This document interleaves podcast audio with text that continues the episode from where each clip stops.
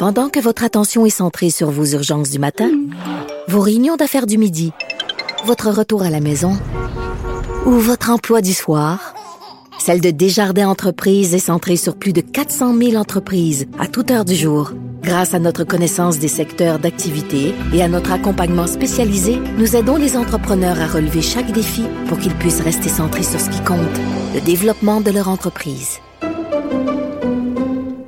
IGA est fier de présenter l'émission À vos affaires. Pour économiser sur votre panier d'épicerie, surveillez les offres et promotions de la circulaire disponible à IGA.net chaque semaine. IGA, vive la bouffe et les bonnes affaires.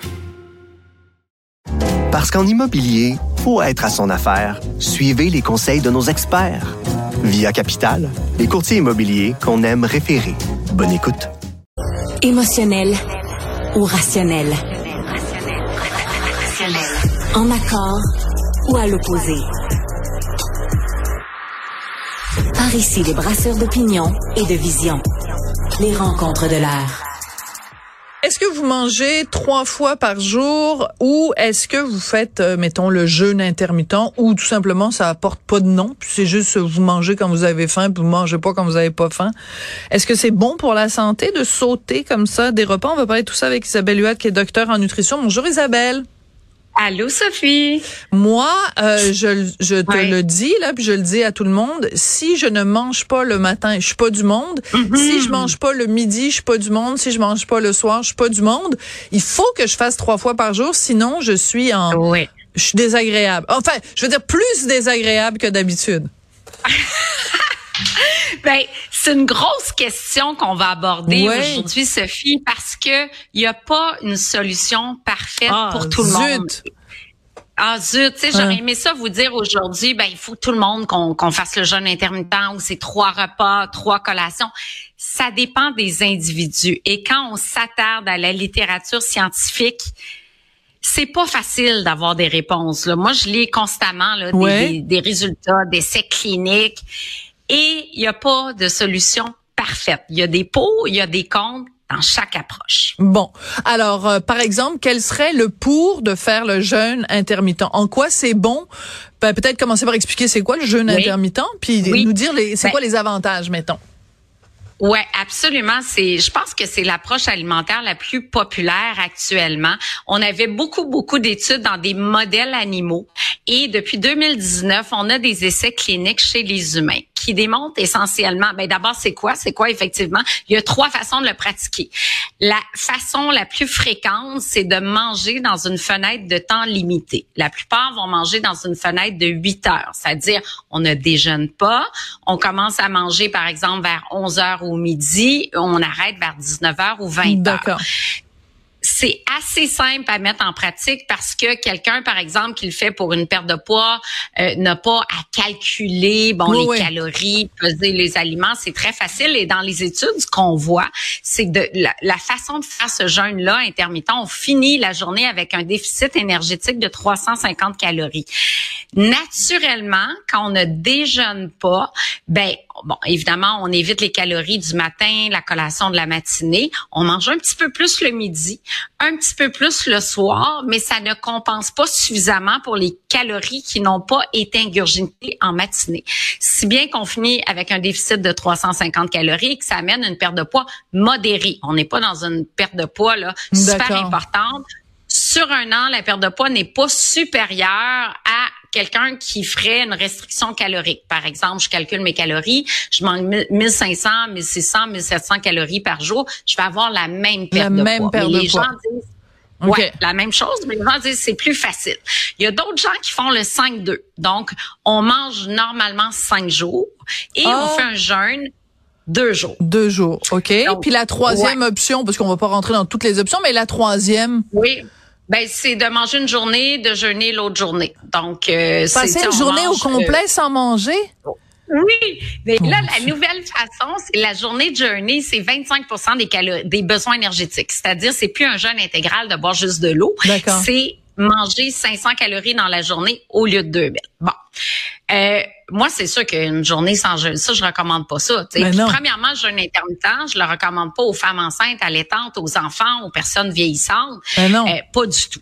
Euh, là, ce qui, le, le bémol du jeûne intermittent, c'est est-ce que je suis capable, Sophie, de rencontrer mes besoins en protéines, en calcium, en vitamine D, en, en minéraux, En tout? avec deux repas seulement. Et là, la grosse tendance, c'est un repas par jour.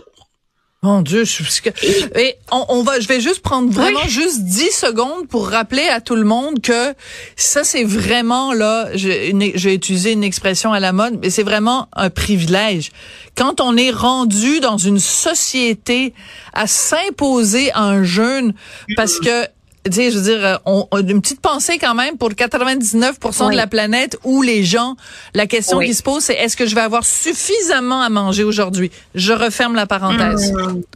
Ah oui, oui, c'est tellement euh, une, une bonne réflexion. Ceci dit, quand on regarde les, les résultats, c'est quoi les avantages Ouais. du jeûne intermittent? Diminution de l'inflammation systémique. Ah. L'inflammation systémique euh, qui est reliée à toutes sortes de maladies, pathologies, tant au niveau de la santé physique que mentale. Donc ça, il y a un avantage. Diminution des triglycérides sanguins. Donc ça aussi, un avantage. Donc dans le profil métabolique, augmentation de la sensibilité à l'insuline, diminution de la glycémie à jeun.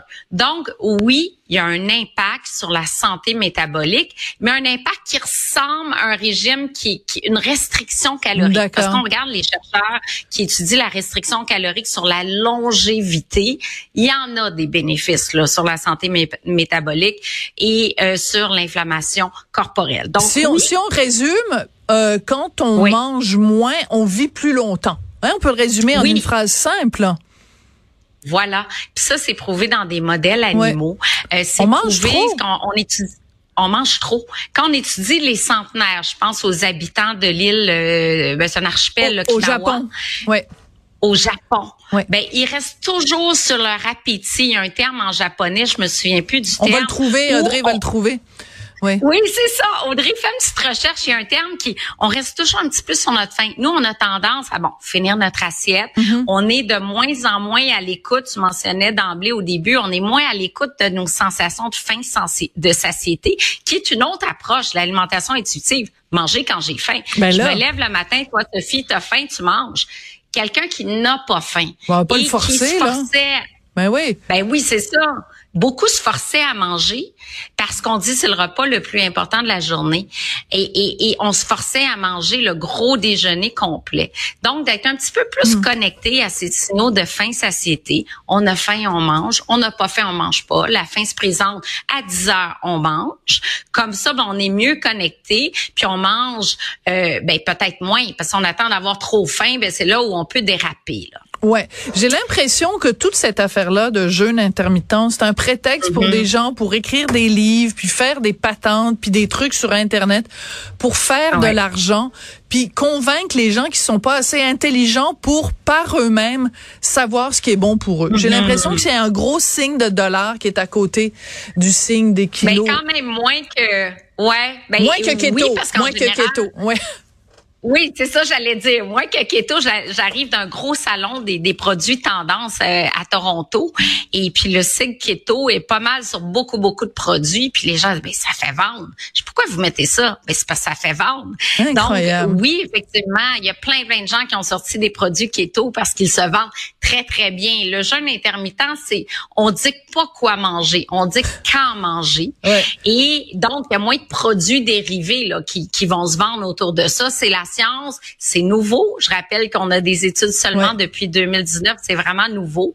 Euh, c'est une piste intéressante comme d'autres, mais l'alimentation intuitive, de manger quand on a faim, de prendre des, des collations protéines glucides, ça reste une méthode qui, qui est très saine. Donc, on personnalise de plus en plus les recommandations là, en tant qu'expert en nutrition. Je pense que c'est ça la clé de, de s'adapter aux habitudes de vie. Là. Moi, je suis méthode méthode Isabelle. J'en ai une bonne pour toi. Ah! Euh, je suis allée acheter du lait d'avoine pour mettre euh, sur euh, Oui. mes, mes, mes céréales. Et sur le truc, c'est marqué vegan sans produits laitiers.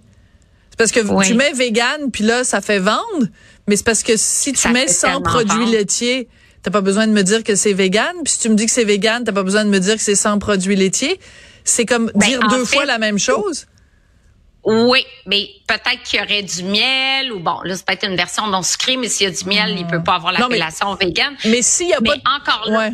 Ouais, en tout cas. ouais, s'il y a pas de, un peu de de laitiers, mouche. mais J'allais dire Oui, c'est l'enculage de mouche, mais il faut pas faire mal aux mouches si on est vegan. Fait que c'est pas une bonne expression. Hey, merci beaucoup, Isabelle. Merci Sophie. Ah, à quand des produits sur lesquels ça avait été écrit aucune sodomie de mouche n'a été faite? Mais en tout cas, je veux pas t'embarquer là-dessus. merci beaucoup, Isabelle. Ciao ciao. Bye.